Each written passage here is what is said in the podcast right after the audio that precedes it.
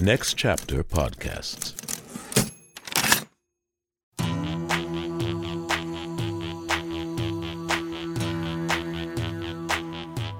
The 500. The 500. JAM been walking us down through that 2012 edition, so it ain't nothing too new. Hundreds to go, and in need of a friend. The king of fleece for Angelo, talking the 500 until the end. Talking the 500 until the end with my man JM on the 500, talking the 500 until the end.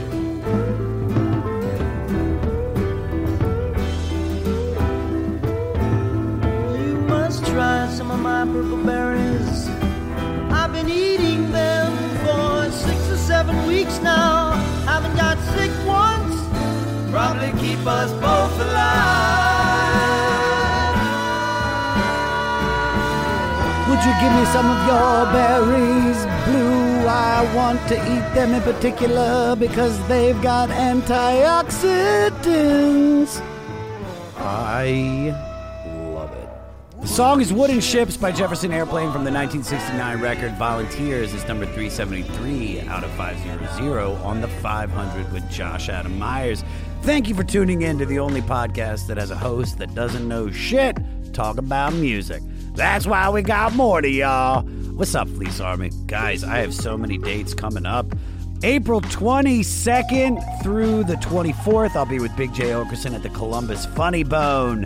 And I'll be at Phoenix House of Comedy Thursday, May 13th through Sunday, May 16th.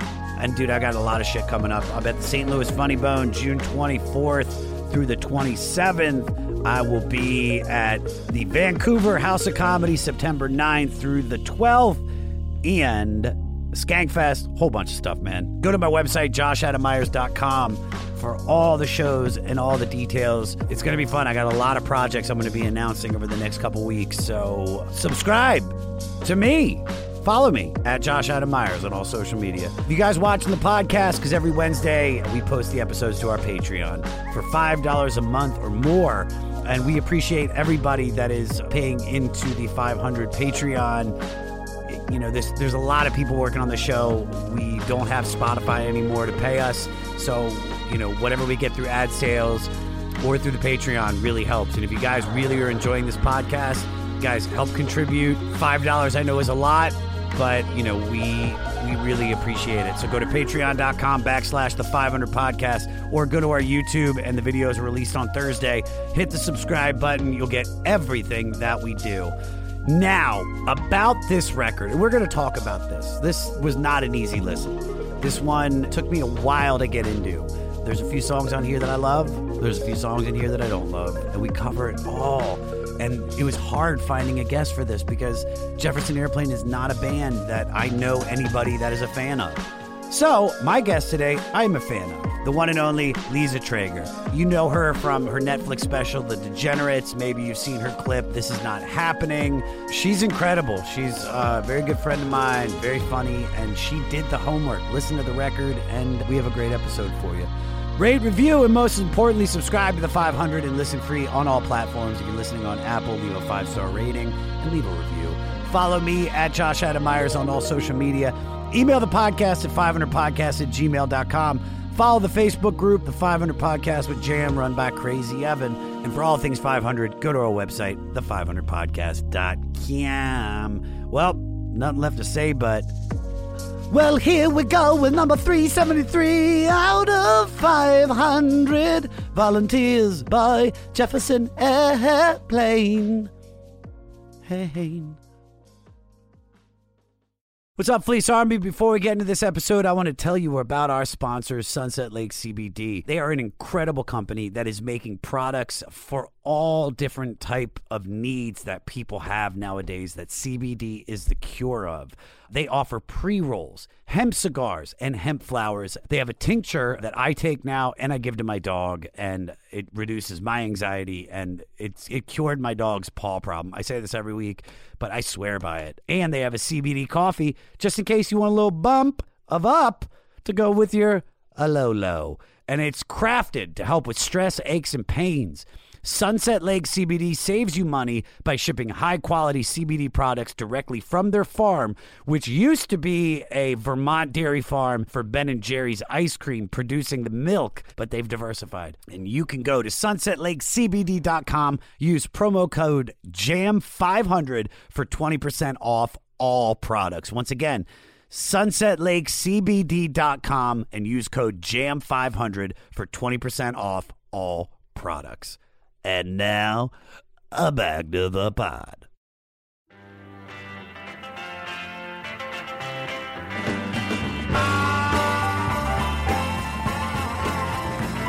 Morty's Morty's like the heart and soul of this. He's a great uh, one of my one of my best friends. Uh, can I say that? Are we? We're. I mean, I think we're best friends. I, I, I bring you He, brought- drugs. he brought me dick The pills sober guy. recently. That was. uh, Can I, did. say that, dude?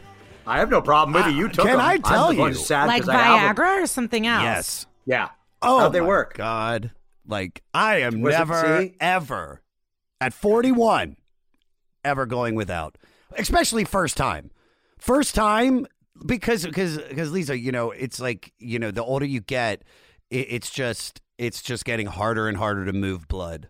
I hate to say that, but it's the truth. So, um, does it? So it gets your dick hard, and then does it stay hard for too long, or no? No, it's like it really is one of those things that I can eat heavy carbs and then maintain an erection.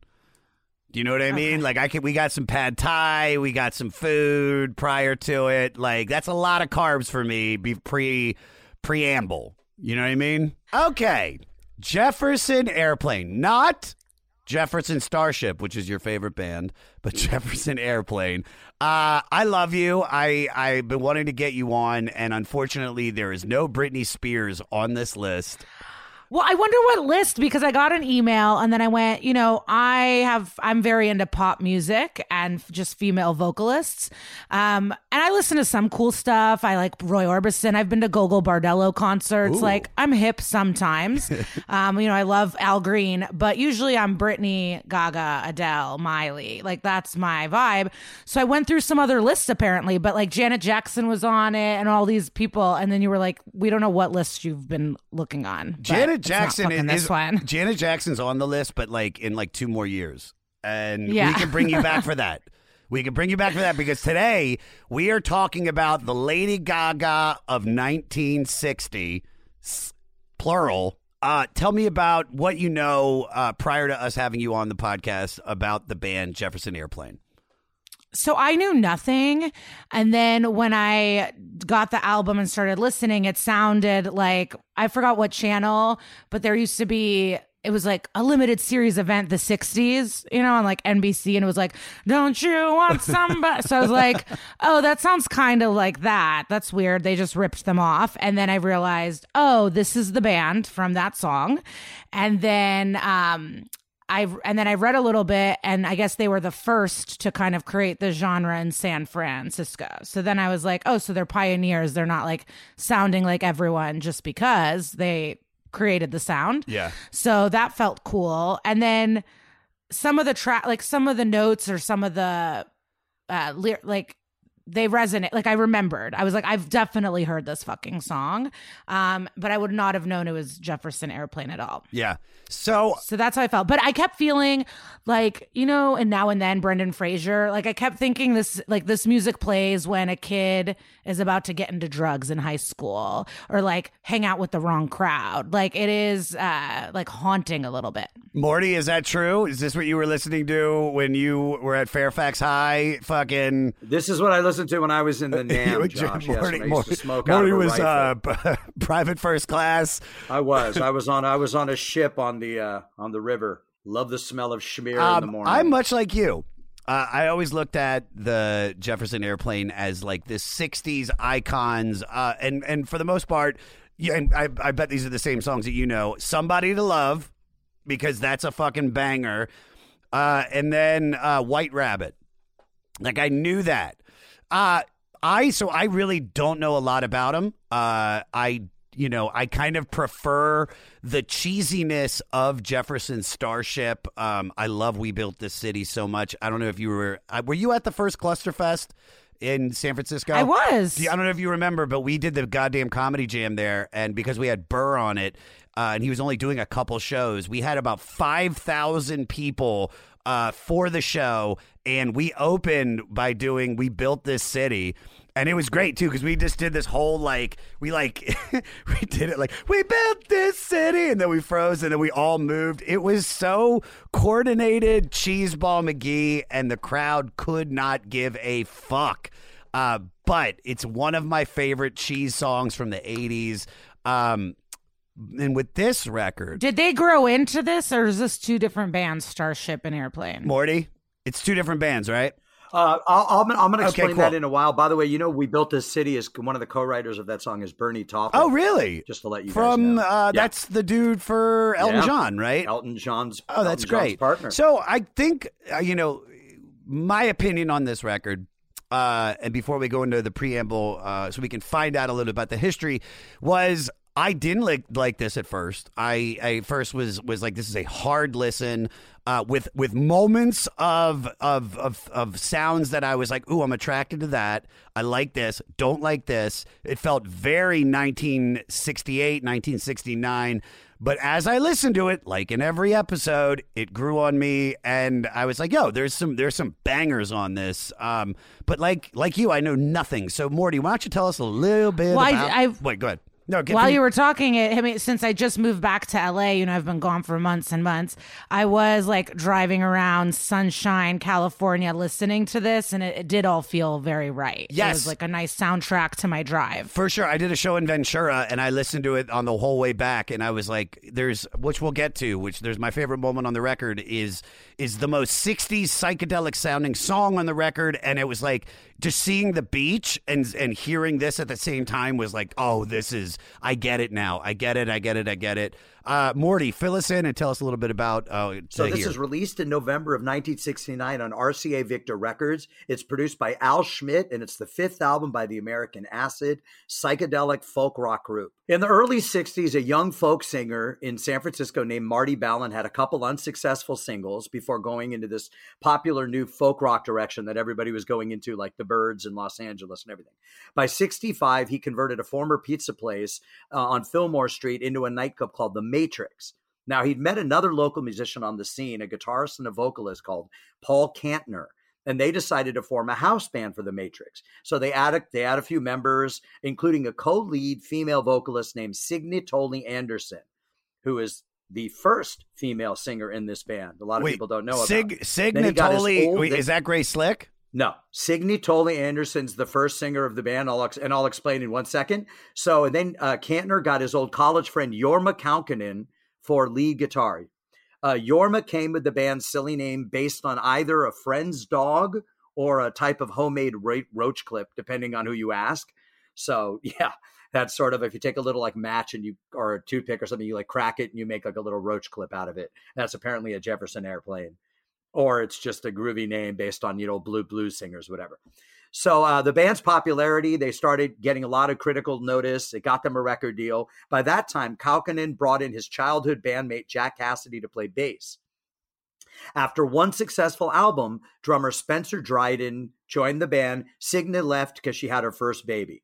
She was immediately replaced by the female lead vocalist of another local band the great society Grace Slick had model looks, a powerful voice, and two songs from her old band. Um, one written by her and one written by her then brother in law. So, with this lineup, legendary concert impresario Bill Graham is their manager, and those two songs, White Rabbit and No Somebody to Love, way. Jefferson Airplane. She brought Right. that shit So- to them? She brought it from Great Society. She wrote White Rabbit, and then uh, Darby Slick, her brother-in-law, wrote Somebody. Wait, that's her real Two name. songs Grace Great Slick is really her last name's like it's not it's not Slickowitz That's her married like name. Her name is Grace- Grace Wing. Grace Wing. Oh, because I really thought the the other name Yeah. was just Grace Slick, but she changed her name because they were like, yeah, this Shockenberry or whatever it is, that shit ain't gonna work. Yeah, exactly right. No, she had two dope names. Her real last name and then her married name are both dope. So then, uh, with that lineup, with Bill Graham as their manager and those two songs, the, the second album blew up. So they became synonymous, as as Liza was saying, they became synonymous with the San Francisco rock sound. And despite that, they never really had any other singles after that. They didn't have like hit singles. Those are the until way later. Those are the only two ones. That's why those are the ones you keep hearing about all the time. So they do a few more albums, they tour, uh, the music gets progressively heavier. They fire Bill Graham. They all move into a huge communal mansion at 2400 Fulton Street. Everyone's doing drugs, everyone's having sex with everybody. Uh, this is all in everyone's book, so I'm not talking out of turn. And then a while later, Grace gets sidelined while she's recovering from throat node surgery. So most of the guys start a blues based side band called Hot Tuna that comes up later but that just for the time being hot tuna they end up opening for the for the airplane and everything. Grace gets back they get ready to do this record. They go into this ultra modern 16 track by the way that at the time was ultra modern they go into a 16 track studio to do this album. So vietnam is raging. There's societal unrest and meanwhile this higher consciousness is permeating the the the youth and they're coming up with songs that are anti-war pro-anarchist uh, they're mindful of the ecology and the environment. It's completely unmistakably late 60s, as you can hear from it. Guests on the album include David Crosby and Stephen Stills, who at the time were working on Crosby, Stills, and Nash's debut. They had keyboardist Nicky Hopkins, who famously played with the Kinks and the Stones, and Jerry Garcia from the Grateful Dead.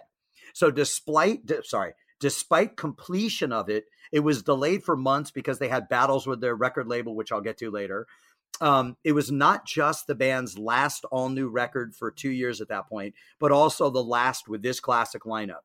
And this is considered the classic lineup of the band. Uh, by the next album, Marty and Spencer were gone. Grace and Paul had already had China, who's an old friend of mine. So shout out to China Kantner. They became parents. Uh, um, and then from that point on, there are just ultimate iterations of this. Their members come and go. They change their name from Jefferson Airplane to Jefferson Starship. Then they change it to just to Starship because people are suing each other. And then there's lawsuits with their manager that goes on 30 years. Whole lot of bullshit, side projects, more hot tuna stuff, all kinds of stuff. Sadly, Spencer Dryden, their drummer, passed away in 2008. He was followed by Paul Kantner in 2016 and then Marty Balin in 2018. However, they were inducted into the Rock and Roll Hall of Fame in 96. And in 2016, they received the Grammy Lifetime Achievement Award. And that is the album for today. Welcome to us talking about our podcast for a minute. What's the name of that podcast? That's Axe to Grind, uh, and right now you're going to be getting a little, little taste of it, right down to the shaky microphone and all. And my name's Bob. And my name's Patrick, and usually we're joined by Tom. Tom's the best. Tom has a real grown up job that requires him to be at work, but we talk about decidedly not so grown up things like Hardcore music and things that people that like hardcore music tend to like. so that could be the latest shows, uh, revisiting classic material, talking about the new classics, um, all the little dorm room nonsense that you imagine from uh, niche music podcasts that, that you either love, want to love, or hate. Yeah, imagine all the emotions that you have towards a genre that that uh, has impacted your life, uh, and then condense them down to an hour to two hours a week. So triangulate your speakers. Think about jumping off the bed, singing along, dancing like an idiot, and listen to Axe Grind podcast. Well, hey friends, my name is Zach Lupetin. You may know me from the band Dust Bowl Revival, but I also host a music discovery podcast called The Show on the Road. For the last five seasons, I've been able to dive deep and have intimate chats with folks like the Lumineers, Ani DiFranco, Vulfpeck, Keb Mo, Lake Street Dive, Bela Fleck, and more. So, guess what? After 150 conversations with some of my favorite songwriters from around the world, we are bringing brand new episodes to the Osiris Network. New interviews and intimate acoustic performances will be coming at you this summer. And which episodes are coming next, you ask? I am Zach Goode, the lead singer for the band Smash Mouth. Our band is called Milky Chance. We are based in Berlin. My name is David Shaw. I sing and write songs with my band, The Revivalists. Trust me, these conversations go some wild places. So subscribe to the show on the road on Osiris, and we'll see you soon. Wait, but Volunteers, you said they only had those two hits, but this album's like I recognize some of the songs. None of them were hits. Sure. Uh, they were never they, they didn't have hit singles, which is why when you think about like that's why you know White Rabbit and you know Somebody to Love because those are the ones where they're unmistakably like on the karaoke machine or in the jukebox. There's not songs from the, this album and not a lot of stuff from this era where they're like hit singles where they put out like a 45, which is basically radio single. Mm, wow. They were still immensely popular. Yeah, I I mean, I, somebody to love. It's it's always going to remind me anytime I listen to it of the Cable Guy with with Jim Carrey when he does that fucking killer version of it. Um, and it's like I think it's music made for taking LSD and and just getting fucked up. I mean, smoking weed and and and so I dig it. I mean, I dig those songs, and this was a this was a journey. This was definitely a journey. It took eight listens before I fucking fell in love with it. But let's talk about it. All right, so it opens with "We Can Be Together." So this carries the same kind of counterculture sloganeering that John Lennon was utilizing at the time, and the MC5 would soon run with. It signified to the hippie, peace, and love community that they would have to take up both figurative and possibly literal arms against the fascist forces of their own country. Uh, play the beginning, uh, 114 actually.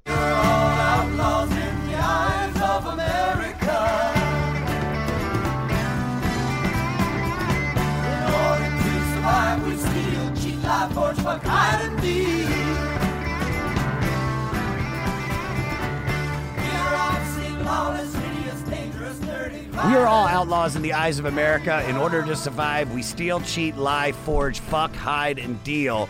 Uh, we are obscene, lawless, hideous, dangerous, dirty, violent, and young. Um, so, in their self description, was everything the establishment thought about them. What I was impressed by is how many words they got in that line. Because they're like, we steal, cheat, lie, forge, fuck, hide, and deal, cook, play hockey, ship products on eBay, and sleep apnea. I mean, they give you a lot, a lot of stuff right there. Um, all right, so this is your first song of the album. What did you think about it? I was into it. I liked it. I mean, I was. I feel like I've heard it before. And is it bad? I felt like every song, probably this one too, like Freebird. It just they all sounded like Freebird by the end to me. Like that long, like just instruments. Like It- I don't know. It definitely has like some Freebird esque to it. Um, because there most of the songs have these big guitar like outro things, not nearly on the scale of Freebird, but uh, but definitely, definitely. I mean, well, when did when did that come out? Uh, Freebird. That's seventy when That was that was uh, early early 70s. seventies. So yeah, so this is before. So if anything, uh, Lynyrd Skynyrd stole this from Jefferson Airplane. yeah, it's fucking fun. I don't know. I like it. I'm also tone deaf. I'm truly tone deaf. Oh, I know. Um, I, heard- I heard you. Remember when you did the goddamn comedy jam and you sang uh, "I Want It That Way," and it Yeah. was hot garbage. You you you put you put love into it. You put energy, but but I mean, But the second time I did the same song, I think I did it a little better. I was a little more confident. But I am tone deaf. In high school, I tried to take voice lessons. I like, we did um for theater, we had to do two monologues and a song for Yeah. this show. And uh, they gave me a song and they're like, this is made for you. You'll hit these notes. And then they're like, just hit these notes, just the main important ones. And then I had to speak in rhythm. So I had to do Once Upon a Mattress, She's Shy, like in a rap. It was, I wish I could sing. I also like, I listened to this dozens of times and all I can say is I like it. Like, it's so fucked up. I don't have the language for it. But even when I watch friends do comedy, I'm like, great set, loved it. I've seen Roadwork by Dave Attell 10 times Yeah. mi- minimum. Maybe I can remember two jokes. That's all like, you- I don't know what's wrong with me. that's all you need to remember. Uh, Morty, is there anything to add? You'll get a kick out of this then. This will this will go right up your vernacular. Here they go. So on the previous album, they had fought with their label over the word shit. But due to the success and the social standing, you know, that they gained from having success. They had complete artistic control on this one, so they were free to use free to use fuck on this and up against the wall motherfuckers, which is the big you know the big one on this one. But for the single version, motherfucker was changed to meh, and fuck was changed to Fred, as is shown in their in the lyrics that came along with it. Meh, Fred? You know, no, Matt was for motherfucker. They changed literally like if you when he goes on the single version when they go motherfucker up against the wall, man. And then when they say fuck, when they we're free to you know the the litany of Swiss Army lyrics where they said we jumped at that that Fred and da da da. That's what it's changed to on there. So that was the concession they made to the record company. But yeah, this is one of the first albums that had just unbridled cursing on it. in 69. Really? Yeah. However, Hair had come out. So Hair was very permissive, same record label. So they would sort of used that as showing it. But yeah, because of them being so popular, they got away with that. Uh, have you ever had to change any of your material? Like, is there any shows where they were like, "Dude, you gotta, you gotta change. You can't say that." One actually one of my favorite moment like early comedy i would say in the first two years Mm-hmm. i drove like two hours with friends just a showcase style show and they said you can only say fuck three times the max if you and so i said it once and then i said it twice and then i got nervous that i said it so i went oh fuck i said it again and that was my third fuck cut the mic played the music and it was like a sad game show and I had to just walk off the stage. But then the person after me was doing jokes about like skull fucking his dead mom. And I was like, oh, but that's okay because he didn't swear. Um, so I remember that. But in a real way, I guess doing Seth Meyers like late night, but I got to talk about the Holocaust. So I was like, whatever. Yeah, you you talk about six million Jews dead, but you you can't say balls. Uh, there was. Did you ever do the open mic at the Laugh Factory? I haven't, no. Okay. Well, you, you don't have to. You, at this point, I think the guy that actually hosted it is dead now. His name was Harvey. And Jamie would sit in the back, and when you do the open mic, it was three minutes. You wait in line uh, all day. You sign up for the next week, and the big thing is that you cannot cuss. You can't cuss at all for the first time you go up at the Laugh Factory at the open mic. And me, Angelo, and Jerrod Carmichael waited and waited, signed up. We're going on the next week. We show up there. I think I was like third. And I go up there, and the first thing I go is like, "What the fuck's going on?" And Harvey, this old dude, goes, "All right," and just cuts my mic, and that was it. And then I came back, I guess, like six, seven months later, and I was like, I kept it clean. But yeah, that's one of my favorite, like f bomb, like immediately show over. I can't believe we both got cut off. yeah, well, you know, That's wild. look, but we look what we've done. Like we win. Yeah. Harvey's well, dead. I do. I do remember I was doing something for TV. As someone was mad that the network asked them to change a word, and they were like freedom of speech and like complaining. And I go, "You're getting a ton of money, so if you." You have to do what they want. It's a business arrangement. It's not like some ethical stance. And if you want to use your word, don't take their money. Go talk about it somewhere else. Like a part of it sometimes, I think, like, is like you also don't have to do your comedy on these stages or these networks or streaming that have rules if you don't want the money. But I'm gonna bet you want the money. All right, uh, I want to skip to the farm. Uh, so the song. Yeah, they're they love they love farms. There's so many farm shit throughout this whole um, album. Yeah. The song is referring to the 1950s era Air Force phrase that means to be killed in action or to crash, and alludes to the desire of many wartime pilots to return home, buy a farm, and live peacefully. Uh, play 59 seconds. Here comes my next door neighbor coming down the road. He always looks so regal, riding on his toad head lightning. The toad's name is Lightning. His hand hangs out the shoulder, Yes, he will. Yes, it's good. So I wanted to hate this song. Uh, but then they started talking about the toad named Lightning, and I was all fucking in. Uh, this is like perfect 60s cheese.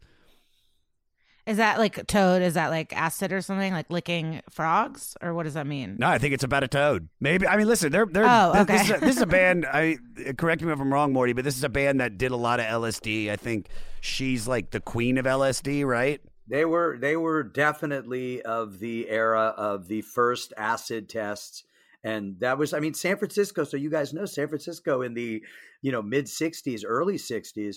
This was where it all happened. This was the entire you know it filtered down to Los Angeles, but people came from all over the world, but definitely all from the East Coast and moved to San Francisco and the permissive lifestyle. And then when they would see it in Time magazine and all these different things and people dancing at Golden Gate Park and all these things and taking, you know, Ken Kesey's acid tests and the Merry Pranksters, they flocked there. You know, this was like the this was the the button. This is like George Harrison visited. You know, like that's how that's how sort of popular it, it was thought about at the time. You know, a lot of burners because of that, but you know that was it was it was the Yeah. height of youth Yeah. culture. Um. Yeah. So this, I, I mean, supposedly this is the hippie dream: ditching the cities, moving out to the middle of fucking nowhere, uh, and having uh, you know, a acid soaked existence. Uh, we more people need to do that. Um, Yeah, but farms is like that's more manual labor than these people I think think about. yeah, but they it's love a lot of work. Uh, for sure. Have you ever lived on a farm or anything? Well, you like didn't I would never want to make my own food. I, like that sounds nuts. you don't cook at all? Well, the pandemic changed a lot for me, but I've started assembling. I'm more of an assembler. No, when the pandemic hit, I had to go buy cooking oil. I didn't have any. I didn't know What were you using when I moved to that? New York. Nothing. I Didn't cook. I like no, yeah. New York kind of encourages that behavior, and I liked it, so I I went out, or I'd eat at comedy clubs. Like the cellar has amazing food. Amazing food. The, the chicken wings, the hummus. Uh, yeah. Oh, and the stand. I mean, let's like. Can we talk about the stand's food? I mean, they have like foie gras. Yeah. They have like duck For liver. sure. I just I for me it was like I would do my late night spot. I would eat at the cellar, and then during the day I had a coffee shop across the street, and I went there every single day. Nice, nice. I mean, I'm broke. Like that's my problem. I live like I'm rich, and then the pandemic hit, and I was like, oh my god, I have nothing. I have no skills. I don't know how to cook, and I have no money because I kept going to Alfred's for iced coffees. Yeah, It was my dream. Moving to LA, I was like, I would go to Soul Cycle, I would see a celebrity, I would walk to Alfred's, get some breakfast. It was amazing. Postmate some sushi. It was nice. Let me ask you a question because you talked about on social media, and I think I, I think we've done some of those classes. So you talked about like that people don't realize how much work is at a farm. You you lost a shitload of weight during the pandemic, right? In the past, yeah, like December twentieth, I started a fitness thing. I'm at thirty two point five pounds. Down? but I'm gonna keep going. Yeah. Oh my god! But I'm gonna keep going. I think yeah, I want to lose. I have like a goal in mind, so I'm just gonna keep doing it. dude, you're you're killing it, man. Um, so that helped me too. Yeah. Like obviously having to make the things and follow health stuff and eat vegetables. But now, like after this, I'm just gonna throw things together and make a salad. Like I don't want to make stuff. Uh, But, but my dad had heart surgery this summer and he was 82. He's like 83 now. But that also inspired me too because he was in such great shape. His recovery, the doctor said, better than a 60 year old. He was, he, two months after heart surgery, massive heart surgery, he was walking two miles a day. yeah. So like that kind of my sister and I were like, "Oh, we need to take care of ourselves so if something happens, we're not fucking laid out because of a surgery." Yeah, if especially if your dad has like heart related issues and it runs in your family, you want to like put good food into yourself, work out. oh, you know what his issue was? He fucking had scarlet fever in a horse and buggy escaping the Nazis in Russia. And th- those problems like stay in your heart. Oh yeah, Isn't that it's- crazy? I, I, yeah, that's that's really it's fucking insane. Jesus Christ. Um, I mean that's that's a workout. so Running from. Nazis is definitely a workout, dude. what Um, do you listen to? That's that's okay. what do you Okay, listen? guys, that's my workout. I want. I didn't want to say it on air, but that's my workout. I run from the Nazis. All right. Wait, what do you guys do. listen to when you work out? I listen to these records. That's when, and so it's like some of them actually work well, and then some of them are like, "This is like, how can I, how can I fuck?" I'm like, I'm like doing clean and jerks, and it's like, "Loves is in the country, vaba skiba dooba," and I'm just ah, fucking pushing it, dude. So, just depends. Each week is different. That's why I listen to five albums at a time now. Uh, all right, hey Frederick. So this Grace Slick song is the longest and most psychedelic on the album. It features blistering dueling solos, both played by Jorma. Uh, Grace was such a huge factor in the band's popularity based on her voice, look, and zero fucks given attitude. And this, in my opinion, is one of the highlights of the record. Uh, go ahead and play it. There you sit, mouth wide open. Animals living at your sides. On wire wheels, the four stroke man opens wide. Who knows uh, what the fuck the four stroke man is? I'm asking. I don't know. Is it like uh what is it? Pumps?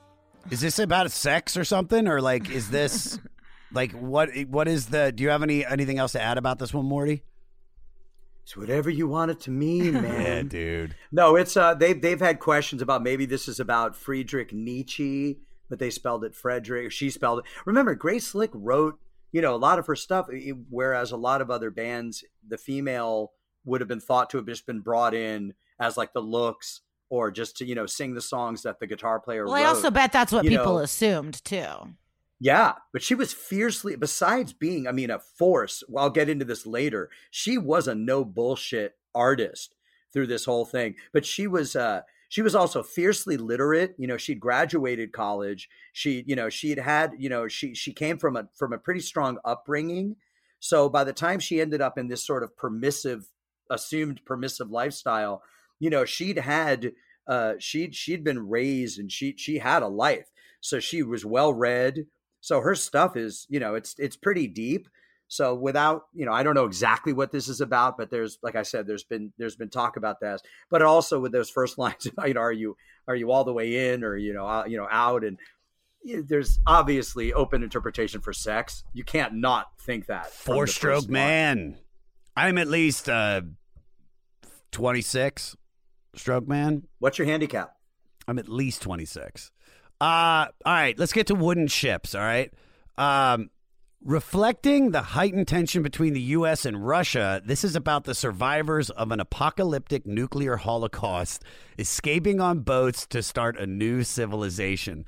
Written in 68 on David Crosby's boat with music by him and lyrics by Stephen Stills and Paul Kantner. So, this actually has my favorite moment on the entire record. Uh, JT, play minute 50.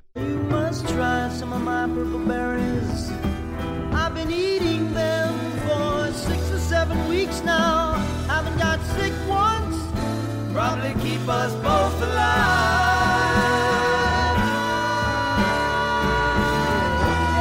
Ah, I love that. I love that.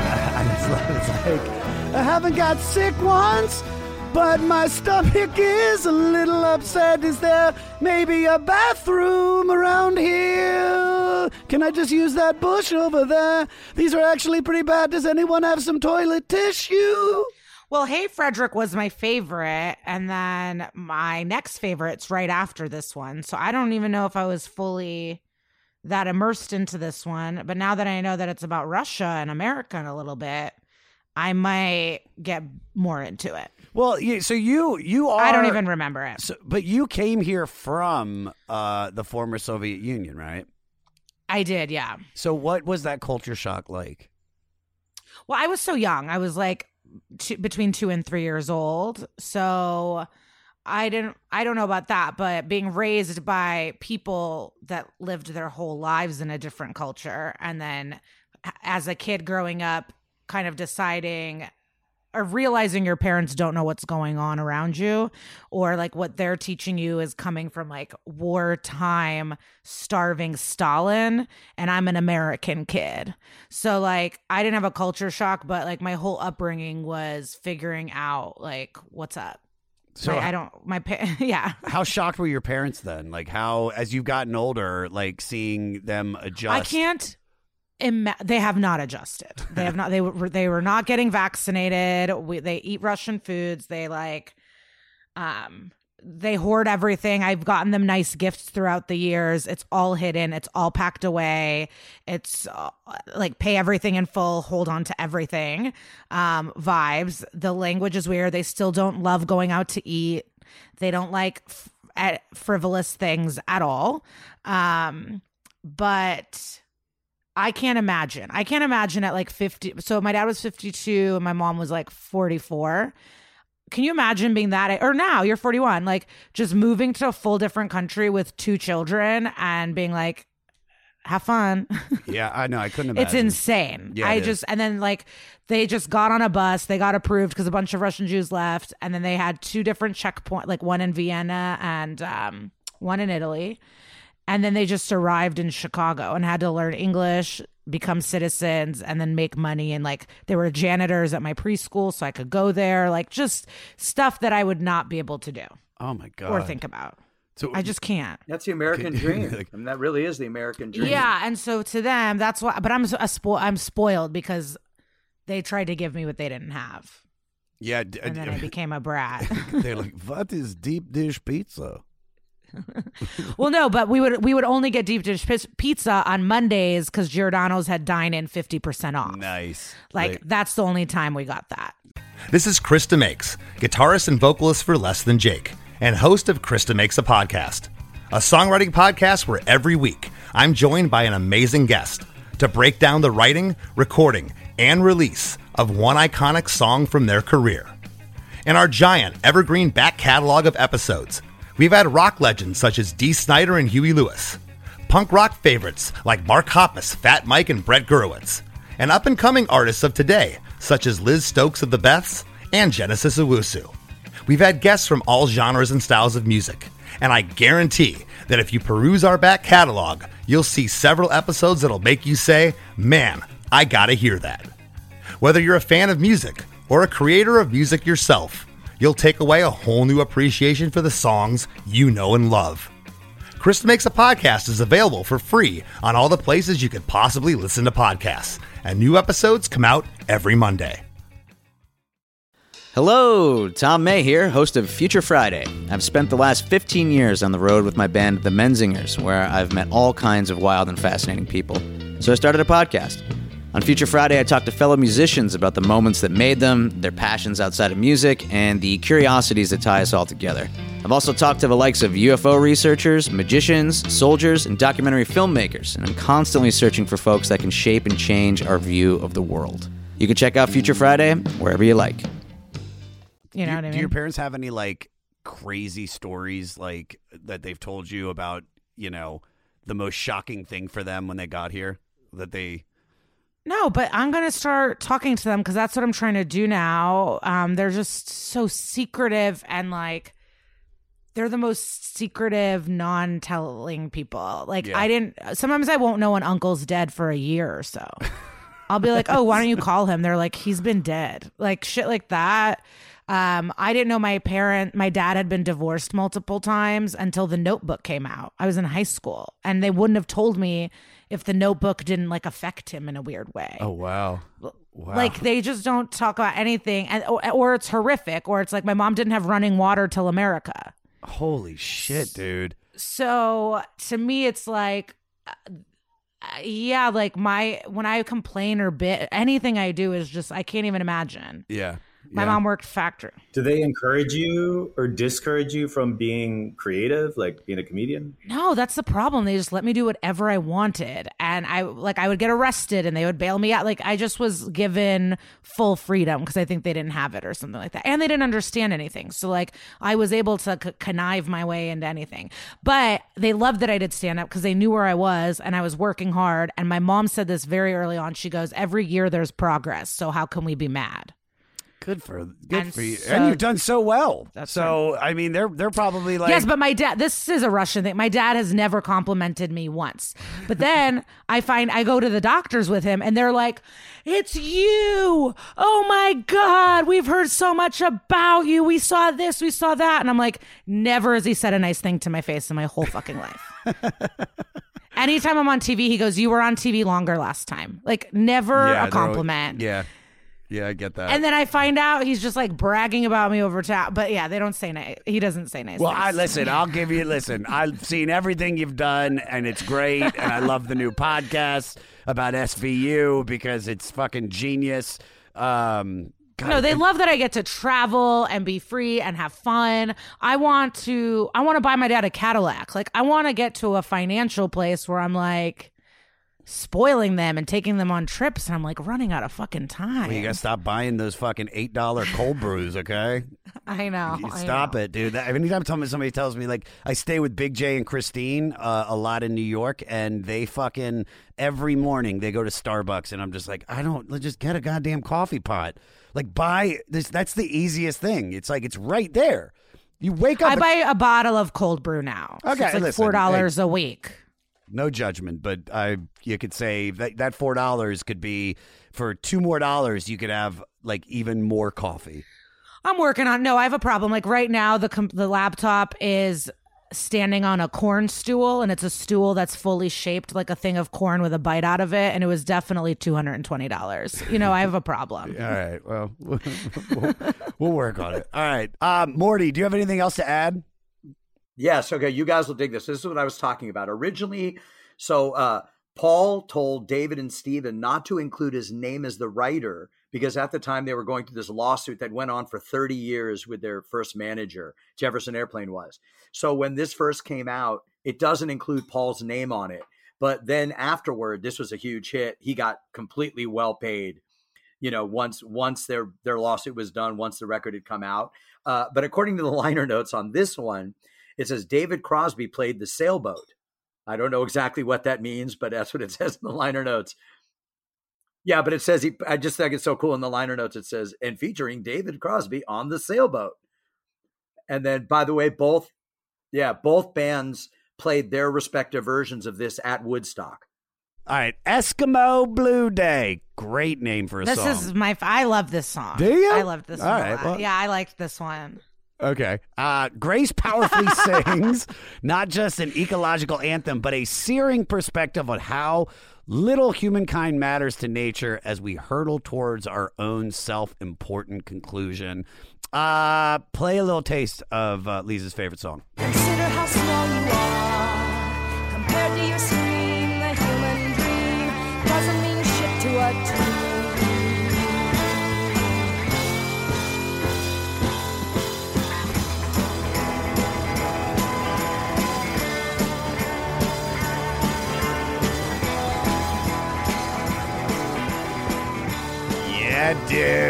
Gaga, gaga. Free bird, yeah. Consider how small you are compared to your scream. The human dream doesn't mean shit to a tree. Uh, That's that's, fucking really cool. Yeah, that That's really is Morty. rad. That that really really is That's a like cool Addiction. line. Um, you know, i- this is this is why I love doing this podcast. Is just like you know, you you really get to find out why, uh, you know, what's behind all their shit, and then you find out like every song on this record so far is is is is has had like a point to it, you know, and this does too. It like how, dude, th- this record could be if somebody wrote it now and put it out with of course updated music like more like you know what's you know what's popular i guess. I mean all of these songs these people would be praised praised. Is like oh my god there's this is about climate change and this is about the war in in afghanistan and this is about you know white supremacy. It's it's they have their finger that's why that's what that's what really what shows you is that this world is so fucked up. We're not progressive. We keep going back and repeating the same mistakes. So uh liza tell me why you enjoyed this one so much. I just like heavy female vocals. So any of like that and Hey Frederick, anytime where she's kind of the star of the song, I'm already into it. Yeah. And then the part that we played, it was just fun. Like it was, it would, while I'd be doing something or cleaning or do, and then this, I'd, I'd have to go and look like, oh, which one is this? And it was always this one that I was like, wait, I like this one. And it was just this one all, the, uh, every time. But I regret not looking up the lyrics because you reading them, I'm like, oh, that's like fucking deep. We all are so into ourselves and what we want and our lives. And it's like, get over ourselves. you yeah, know? dude. Uh, Lady Gaga ain't writing some dope shit like this. Maybe she is. Actually, Gaga is. Uh, Madonna isn't. She is. I actually have a Lady Gaga shower curtain. I wish everything wasn't plugged in so I can go show you guys, but uh, it's beautiful. Cost seven hundred dollars, and she, she she bought it. She bought it. You know, I can get it for you for four. It's the Joanne. No, Gaga's an artist. I mean, she's a weirdo. I don't know if you've ever seen her in an interview. Like, she's a fucking weirdo. She's I love a- I love Gaga. I, I remember Yeah. I remember the first time I heard her. Uh, there was a stripper named Isis that danced to Poker Face at the strip club I DJ'd at, and uh, what I love, uh, dude, to be honest with you, when she does uh, La Vie en Rose, that's one of my cry songs. That's like I. It's such a beautiful song. So Gaga, Madonna, like all the music you like, like I, I have a very strong appreciation for it. It pop. It, it's pop. You know, you can't go wrong with with pop. All right, let's jump into uh, a song for all seasons. So this country rock sing along satire about the issues within and with the band was written by their drummer Spencer Dryden and sung by the road manager Bill Laudner. Uh, play the opening.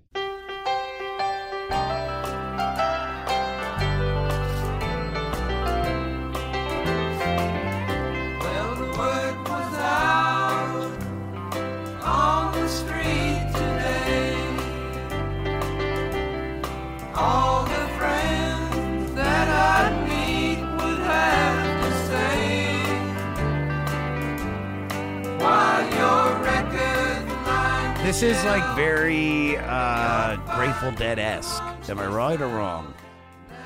Yeah, Oh, this yeah. is this is like. I'll tell you yeah. why in a second. Um, anything about this, Morty? Oh yeah. So remember, this is written by their drummer, and he's talking. What he's saying right here is he's talking about all the inter, you know, interband squabbles, and how you know people are saying that the singer's a pain in the ass, and how you know the manager is screwing them, and all stuff that was really going on. And he's talking about all these tensions with them, and he's absolutely correct because less than a year after this, they fired him uh, he was having some issues after I'll get into why after Altamont, but he was getting having some issues. A lot of the guys, you'll find a, a running theme with them is that people were like the ego trips of this band and like the drug use of this band, and it really put a lot of people through their paces. And so he was fired for how he was feeling, and he basically went on to join the Grateful Dead offshoot, which is another country rock band called New Riders of the Purple Sage. So he went on to play with them. And Joey Covington, the dude that played percussion on the last record who played the chair, he's the guy that took over as a drummer. So imagine the dude in the room with you who's like playing the chair and he's like, You're fired. Get the dude on the chair. Have him come in here. Pack up your stool. You're going yeah, I'm looking road." at the lyrics right now, and it's like you're fighting amongst yourself. That's a lot. It's a hell of a lot of dues you for you to pay. Uh, it's on the lips of everyone I meet. I mean, they must have like. Do you have any facts about that later? Because it's about the fighting. Because, I mean, this. Oh, the I mean, remember they all moved into a mansion together prior to this. They not only were doing drugs and living together and having sex with each other, they moved into a communal mansion with them and other freakouts. You know, into this like huge, into this you know this huge thing on Fulton Street because a lot of these places like the Dead had their weird house, and these guys because they used to buy up all these old mansions, beautiful old mansions that were then decrepit and stuff. So they were living in each other's pockets and you know it's so it's you know besides band stuff you can walk away you know most of the time band you come home from the you go and you go to your house and live with your dog and your wife or whoever these guys were go they they were Yeah. together wherever yeah, that's they went that's a recipe for disaster. you know Um, I mean, could you imagine Liza living with you know fucking ten comics in a house? You know, at the beginning, Not is 10, one but I've lived with comics for sure. Um, I don't think I would suggest living with best friends, best friends that are comics. That might ruin things, but I don't know. So, yeah, don't live with people you work with, but so, I don't, I can't even. I'm like, this is hitting too close to home. but I would love to summer with people. But I understand if you're like writing an album together to like live in a house together as you're writing and recording. I get that. Yeah. No they lived this was like that was their existence Like they would come point. back from like, the road moved- and move into this. Ma- they would go back to this match. they all lived in this big That's ass weird. mansion Were they fucking each 'Cause I other? do. Yeah. Oh yeah, Grace. Apparently, except for I think Spencer, basically, and she's talked about this, so I'm not talking out of turn. She basically kind of balled the whole band. Good for it. Paul's just the one that she had the baby with. Wow. I think maybe not Marty. Yeah, I wouldn't. I wouldn't fuck Marty. He's. Have you seen him? You know, I don't know. I mean, he seems cute, and you know, he's half Jewish. I like All it. right. Speaking of Jewish, I just want to mention Meadowlands because just here, first of all, this is uh, Grace Slick playing a minute of the popular 1933 Soviet Army glorifying Russian song, uh, Polyushka Pol. Wait, Polyushka Polly. Polushke Uh, Polye. Uh, an organ over almost indecipherable chatter, uh, which to me sounds like, uh, and you're right, it sounds 100% like Yiddish. Uh, just play a little taste of it.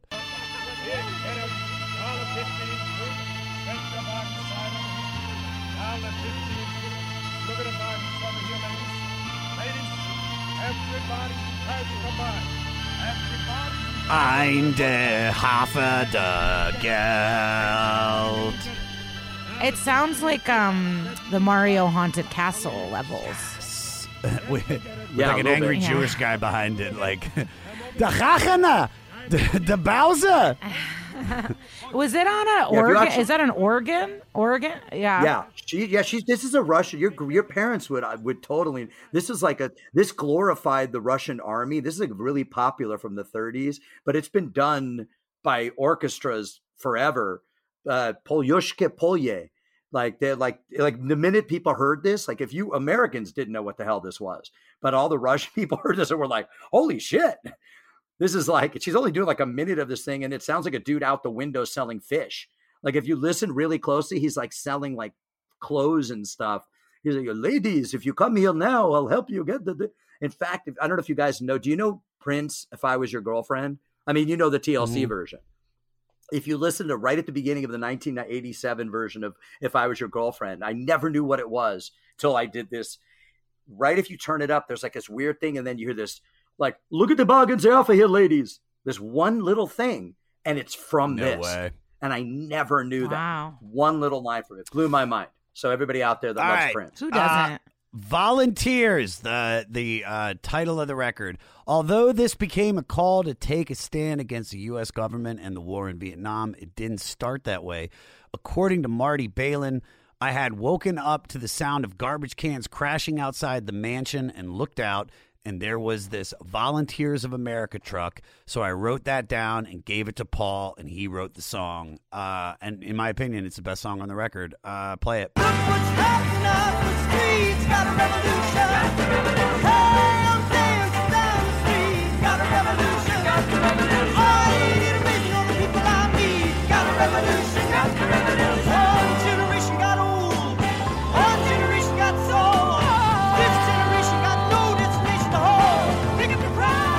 This this is it's a really good song. This is a really good song. Like this, I hate to say this is probably the reason why this is on the fucking 500 greatest albums list, but this song is.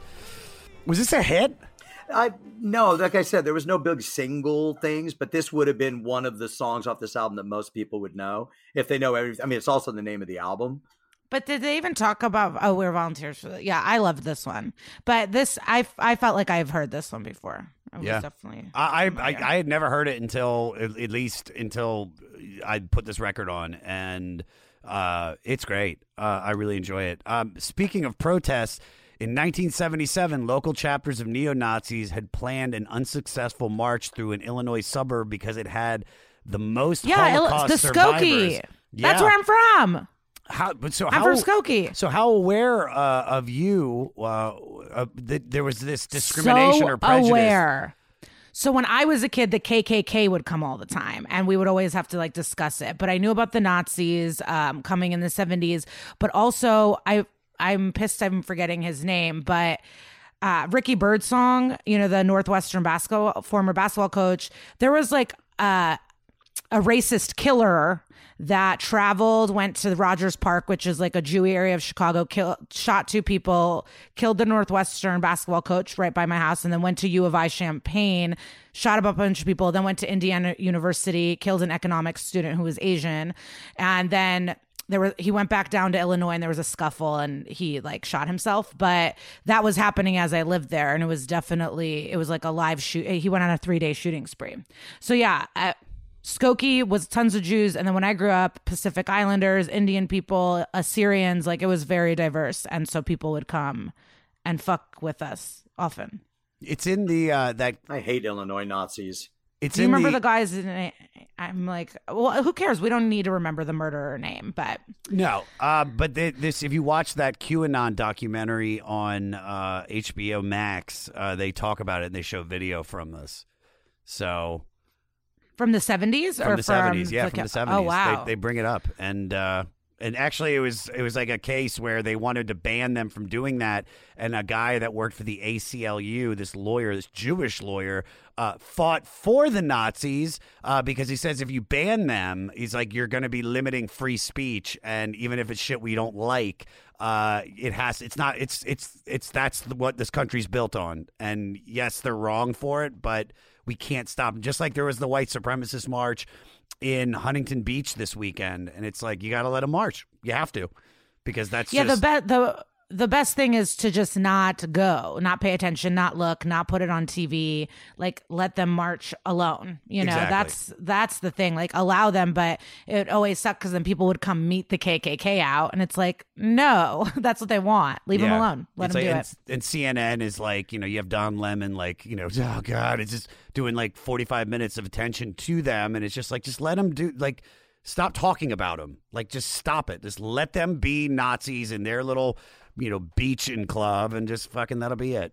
Um, but after the, um, after Ricky Birdsong died, his family created the Race Against Hate, and it's a race every year, and they raise money for like anti-racist like action, and it's um the YWCA is in charge of it, and Yeah. it's the same YWCA that Tina Fey was a receptionist at when she was at Second City. oh, nice. So fun fact, but yeah, I can't believe you just brought up the Skokie fucking Nazi riot thing. Well, protest. By the way, did you know there's the most? Uh, there were the most. This is the thing that blew my mind. The most Holocaust survivors outside of Israel were in Skokie, Mhm. Illinois.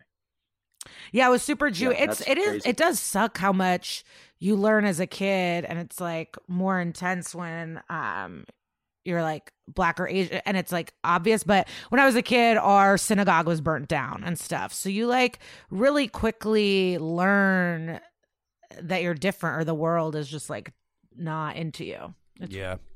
Um, I thought you were about to say uh, you found out you it really sucked how many Jews lived in Skokie. I was like, what is she setting us up for? Hey, this is Steve Choi, host of the Musicians Guild podcast, part of the Sound Talent Media Podcast Network.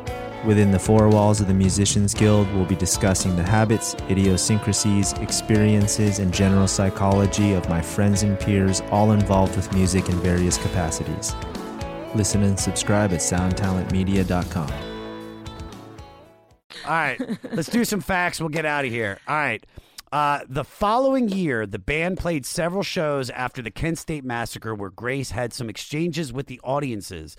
A recording from a set at the Fillmore East in New York has come to be known as the Shrimp Shit tape due to a very inebriated slick informing the audience that the band was getting rich off of them, which included them being able to drive great cars, take drugs, and order room service. I, speaking of which, Liza, I think you and Grace Slick really would have gotten along. I mean, I think she's so living, too. She might have been too cool for me, but yeah. Although she meant it as an encouragement for the audience to go live their dreams, it came to represent the hypocrisy of profiting from calling for revolution against commercialism. So, uh, so let me ask you this: When did you first start getting really raw with the audience? Was it right from the jump? Yeah, because I had people right away not be into me, you know. So like I was already, I was ready to not throw down, but I like someone threatened to kill me my first year in comedy and got up and took money out of his wallet and said, "I'll pay anyone six hundred dollars to get this bitch off the stage." You know, like I just was immediately kind of I, I don't know if it's uh because I'm a girl or what, but and I talk about like feminism and I have, but like I'm off putting to some people, so immediately sometimes guys wouldn't look at me or cross their arms or boo or like not like I got heckled. I mean, everyone does. Yeah, so I was right away ready to chat. And I ran a show early on. So when you start hosting, I feel like you have to right away chat with the audience. I think you're a bad host if you don't Did chat anybody with them. did anybody take the six hundred bucks? Yeah, this one comedian. He and then he th- he folded some cash and gave it to me, and then I got walked to my car because they were like hated me. They were they called me um a cheap like dyke Jew. They kept saying that, and the show was only th- three couples, so there was the whole show was six people, and so one of the couples were just wasted and hated me, and they just immediately were like, "Jews are cheap. You're disgust." Like, just didn't they weren't into me right away. So I said more of your family should have died in the war. I remember I said something like that to them, but it was wild. So yeah, I've, I feel like I've always wanted, and I'm a Dave Attell lover since before I even started comedy, and he does so much crowd work and fucks with people, and I love the control he has, and so I always kind, I think I looked up to him, so I've always I wanted to do that too. there were six people at the show. Yeah, because it was two shows. It was at this the Laughing Chameleon or something like that. But the first show was killer, and my high school dean was there, and I used to get all these detentions, and so like that was fun, and I I got to kill in front of my like dean in high school, and I was feeling top of the world. And then the second show was only six people, and um I tried my best to do everything and they ju- this one couple were just like wasted out of their minds and no one kicked them out or did anything Um, Morty, good. So when they appeared uncensored on the popular Dick Cavett show in 69 to promote this album, it marked the first time that fuck was ever said or sung on TV, which led to Cavett making a pre-show disclaimer statement. Really? Oh. i can't believe they're so revolutionary in so many ways and i we i don't really know anything about them Wow. Start a revolution. Start the revolution. All right. first album and tv show to like swear like that that's cool I mean, were people cussing in albums back then, or are they just like the first to do it? Uh, like I said, they had to fight their record company. They had to fight their record company for this. The, the the the you know the Broadway play Hair had come out, and it had been very incendiary, and you know people were it was being being remarked about. You know, it was a big deal, and you know the Beatles had. You know, every, people were touching on this, but remember, this is right as the hippie peace love stuff is just cresting, and these people are like coming up. You know, we did MC5 before, and you know how like they were just like like White Panther. These people were like uncompromisingly saying, okay, you know, all that peace and love stuff. Okay, that was good, but it's not going to happen that way. It's going to, we're going to have to, we might have to like take this into our own hands if we really want to, you know, make it across. Uh, all right, hit us with hit us with the last fact. A year after this record, Grace, under her maiden name, Grace Wing, received an invitation to the White House from Nixon's daughter, Tricia, because she had been an alumna of Tricia's college 10 years before her. So, as her date, she brought along the notorious, the notorious radical Abbie Hoffman. If you've watched, you know, the movie that just came out with the with the Chicago Seven, you know, uh, Abbie Hoffman, they brought her, and she had a purse filled with powdered LSD. So she was intending on slipping it into President Nixon's drink. And fortunately for everything, she was turned away. I don't even think Nixon was there that day, but that's that shows you the badass that Grace was. so grace was turned away or abby or both of them No, Grace, uh, she ended up getting turned away. Like she got invited, she got all the way, but they were like, "No, we don't see you on the list." She's like, "Yo, I'm on the list," but they went, "Yeah, no, we're we're not going to let you in because it was under her maiden name, Wing, Grace Wing, not Grace Slick." But yeah, So what they did, they just took the acid and tripped balls at the Library of Congress. That's the truth. there's so many good art museums in dc that's where i would go Oh, I I took Molly uh, with some friends, and we went to the Smithsonian. This was It's like just great 2002. Yeah, it was a great day. And then we ended up in Georgetown at a record store, just rolling balls on the metro. Uh, do, what's your what's your worst partying story? um your face. Um, I got injured. I mean, so many. This is so insane. I was this. I remember. I I was just uh, remembering this recently. I like partied really hard freshman year of college. Didn't think anything of it, just like a blackout party. And then the next day, I get a call from my guidance counselor, like college advisor in college. I don't know what they're called, like help call, like your college person that helps you pick classes. And I get a voicemail being like, "You need to come in."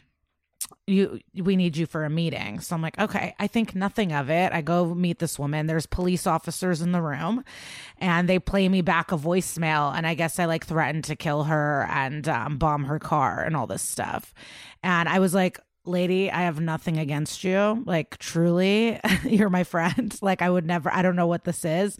And um i had to convince them that she's like i was scared to drive to work because of this but i left like a threatening drunk voicemail to this poor woman. Do you still drink? so that sucks.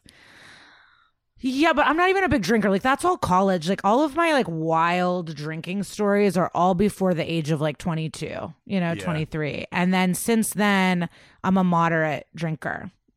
Like i could go months without drinking or i'll have a tequila maybe a drink. Or it's like oh let's we're going to palm you know like let's fucking get wasted today. Yeah.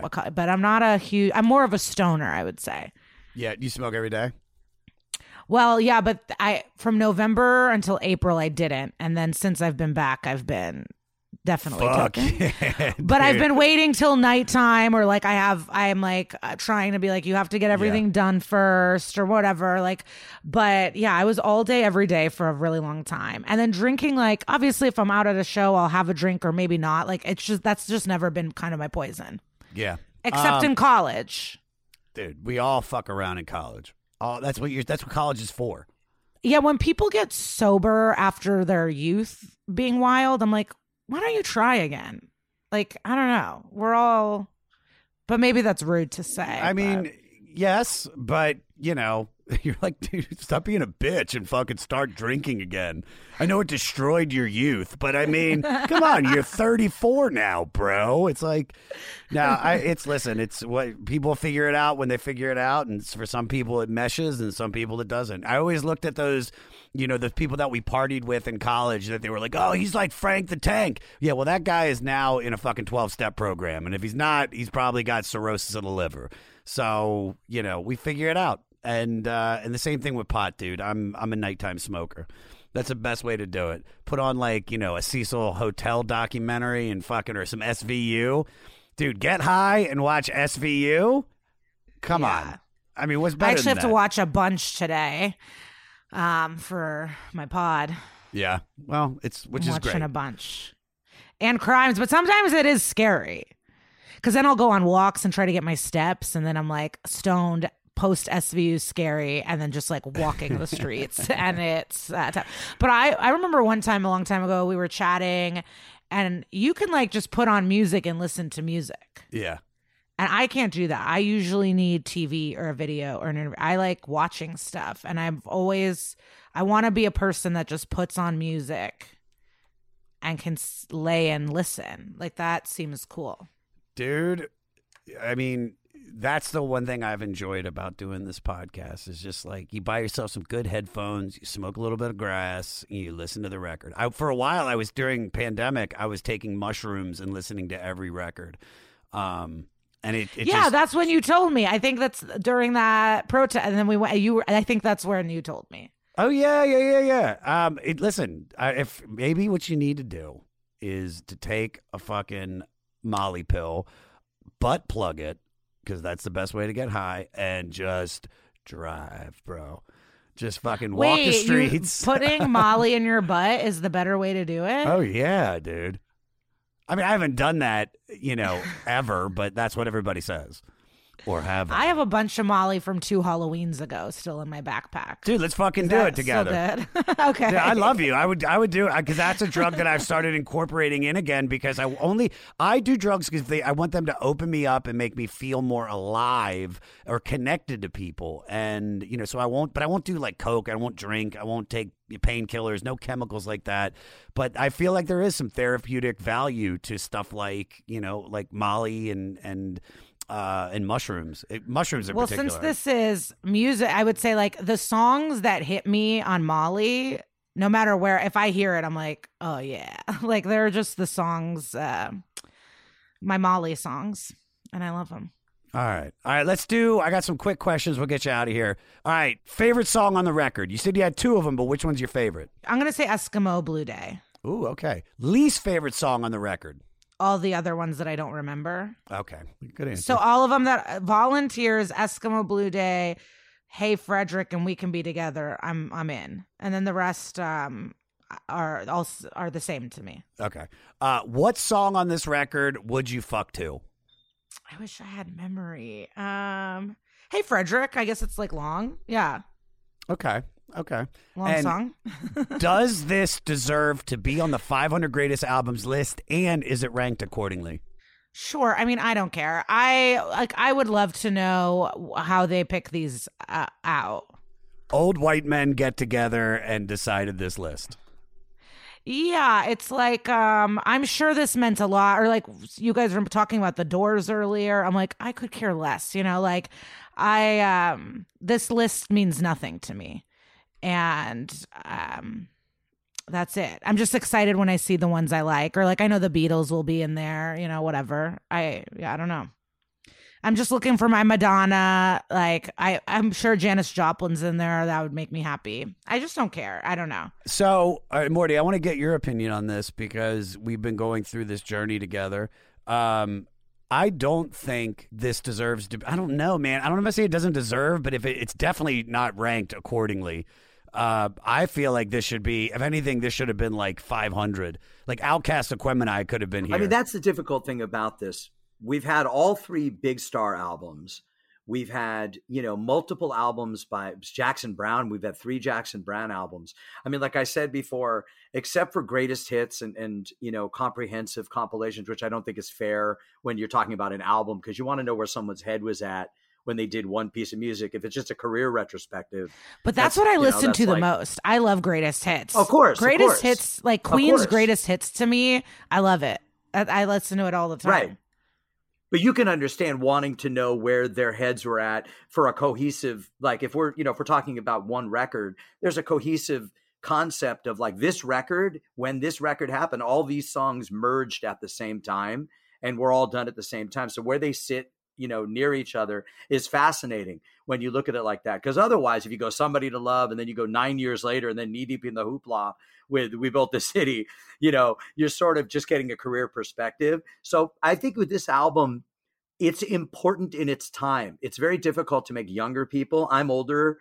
So, and even I'm, you know, I'm, I was only like a year old when this came out. So this hasn't, I don't, I don't know really this album at all, but I understand that what it was doing was, I mean, like we said, it was the first sort of curse words that were really on like a popular rock and roll record. It was, it was one of the first records where they were really telling people, you're to have to take to the streets. You know, like I, you know, like this is like telling, you know, San Francisco peaceniks and hippies, it's not to go the way you think. You're not just to put flowers and guns, dude. Like you guys might have to actually start a revolution. You know, and in that in that respect, now it seems old hat. But you know, you have to remember this is like right after everyone's like peace and love and dancing in the park, and the people that were radicals, you know, these aggressive, you know, they would have been considered like, you know, these, you know, the Black Panthers and these ones that you look at as like militant organizations. These were telling the hippies, yo, dude, it's not going to happen through the means that you thought it was. You're not just going to dose the president. Yeah. You know, Okay. dude, you might you might have to you might have to pick up a gun. So in that respect, I think it's incredibly important because what it happens after this, what this leads to, you know, is that I don't know ranking wise, I don't know that it should be as high as it is. But you know, then I don't, and I don't think Josh should be as high Yeah, as he is. I'm completely so. sober there right you now. go. Um, I. No, I, I, I thank you for explaining that because yeah, that that I think that will help the Fleece Army kind of because we I know we're gonna get some fucking pushback on on this where it's it's a tough yeah it's a record. tough record and it's I What don't does know if that it's, mean? That's a tough record. It's you guys kept saying that like it's hard to listen to. It's not easy. So Liza, um, there are albums that we have done that you put it on and immediately you are like, oh yeah. Oh yeah, dude. This everything you can it's either, you know, it just it vibes with you, it connects with you. Um, this is like the it's almost like the pheromones of it. It's just like it's a little bit harder to fucking connect. And this the first listen, I wasn't into it. Second listen, I still wasn't into it. By the third, uh, the Purple Berry song started coming into me. Then the Farm song, and then Volunteers was the only song that right from the beginning I was like, "This is great. Volunteers is great." Dude, we did PIL uh, Metal Box, and it took 14 listens for me to fall in love with it. And then I was like, "This is great." Some records you get right away. Some records are are uh, King of Limbs by Radiohead, and you it's just because it's Radiohead, you're going to give it more shots than just once. And Um, so, what are the ones that you're like, this is easy, perfection album, put it on? Like, I'm gonna go for a walk. I'm gonna cle like, what are the ones? all of the Jacks, all the to? Jackson Browne records, uh, one hundred percent. I've never even heard of Jackson. Oh, dude, that's blasphemy on this podcast. Toots and the Maytals, I fell in love with immediately. Um, you know, I mean, trying to do the ones that I've never heard before. Um, I mean, there's so many. There's so many. War now, War took a couple listens. I dug it. Um, Maggot Brain. No, Maggot Brain. Brain Maggot Brain, right from the one that- beginning. I was, yeah, that's still that's still my favorite. I think that's definitely the one record out of this that I've been like blown away by. Maggot Brain's the band or the album name? No, the band's Listen- Funkadelic. I actually, I'm not that educated. You could tell in music, but I've seen P. I've seen the P Funks like four or five times. Um, yeah, rad. I've had a great time seeing George Clinton and the P Funks. Then you've definitely, yeah, you've definitely heard at least a few songs off there, off this record. Cool. Uh, all right, uh, Liza, anything you want to promote? Please go ahead. Um, well, my friend Kara Klenk and I have a podcast called That's Messed Up, an SVU podcast. And we talk about an episode, the true crime it's based on, and we interview a guest from the episode. And we talked to Wyclef Jean. That's, That's a dope. musical person. Um, he played like an evil record exec, but we've talked to Marcia Gay Harden. And if you're a watcher of the show, like Captain Cragen and 88 Casey Novak. So it's like you get inside scoop. We talked to the showrunner from season two to season 12 like cool insight. And then we do the research and, you know, people like the banter. It's great. It's it's great. It's a great idea. Uh, what's your social stuff? Oh, I'm at Glitter Cheese on all social media and hopefully we'll be doing comedy again soon on Yeah. stages everywhere. Yeah, yeah, yeah. Uh, but not yet. Not. but if you want to see me uh, do comedy, I have like I'm in the Netflix Degenerates. I have a half hour special, so you can see my brand of dirty. it was a great set too. It was a great set. Uh, Morty, what do you got? Any shout outs? Uh, yeah, I'm going to give a shout out. I believe it's Christopher Moore, one of our one of our Fleece Army, who is a sweetheart and is constantly giving us big ups on this. Yeah, Christopher D Moore. But also, you could find me on Twitter, uh, DJ Morty Coyle. You can find me on Clubhouse if you're into that way inclined, and then check out B and Daddy Cartoons on. Um, on Instagram and the Fokker Force Five at Facebook Live every Tuesday at about eight ish. Yeah, it's great. If you've never seen Morty at uh, Fokker Force Five, it is so good. It's how me and him met. And uh, tune in. It's on Facebook and uh, check out B and Daddy Cartoons because it is great. I love B. I, let your daughter is the fuck. He's gonna be one of the coolest kids in the world, dude. Uh, JT, what do you got? At JT underscore podcast exec or the company Next Chapter Podcast at NC Podcasts. And we just launched a new podcast. I mentioned it last week, but uh, Macbeth doing Shakespeare. So episode two is this Friday. Nice. Uh, Liza, thank, thank you, darling. Thank you. What I tell you? What I tell you? The one and only Liza Treyger. Follow her on all social media at Glitter Cheese. Go to her website, glittercheese.com, for all things Liza. And like she said, listen to her podcast, That's Messed Up, with her and Kara Klenk, where they break down Law and Order SVU records. Episodes. I don't know why I said records. Now, we just listened to Jefferson Airplane from 1969 for new music this week. Our pick is Uncle Acid and the Deadbeats. They're a British psychedelic rock band from Cambridge, England that's performed at the Montreal Jazz Festival and performed over a dozen times with Black Sabbath. And you are listening to their song I See Through You from their 2018 album Wasteland on Rise Above Records. And you can find all the links for them on our website, the500podcast.com.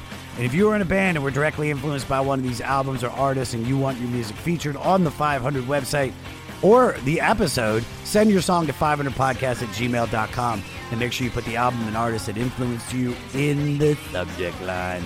Next week is Police Week as we go deep into the 1979 record Reggatta de Blanc. Oh, I bet it's pretentious. If you haven't heard the record yet, do your homework. Listen to the album, stay fleecy. Oh, yeah. Doogle doogle.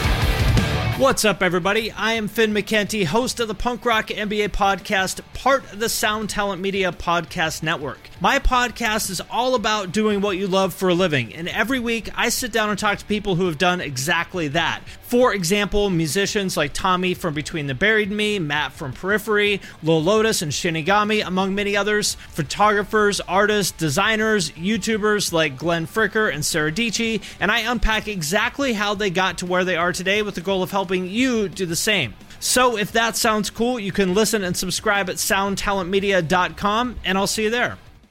Hey, this is Dewey Halpus, host of Peer Pleasure on the Sound Talent Media Podcast Network.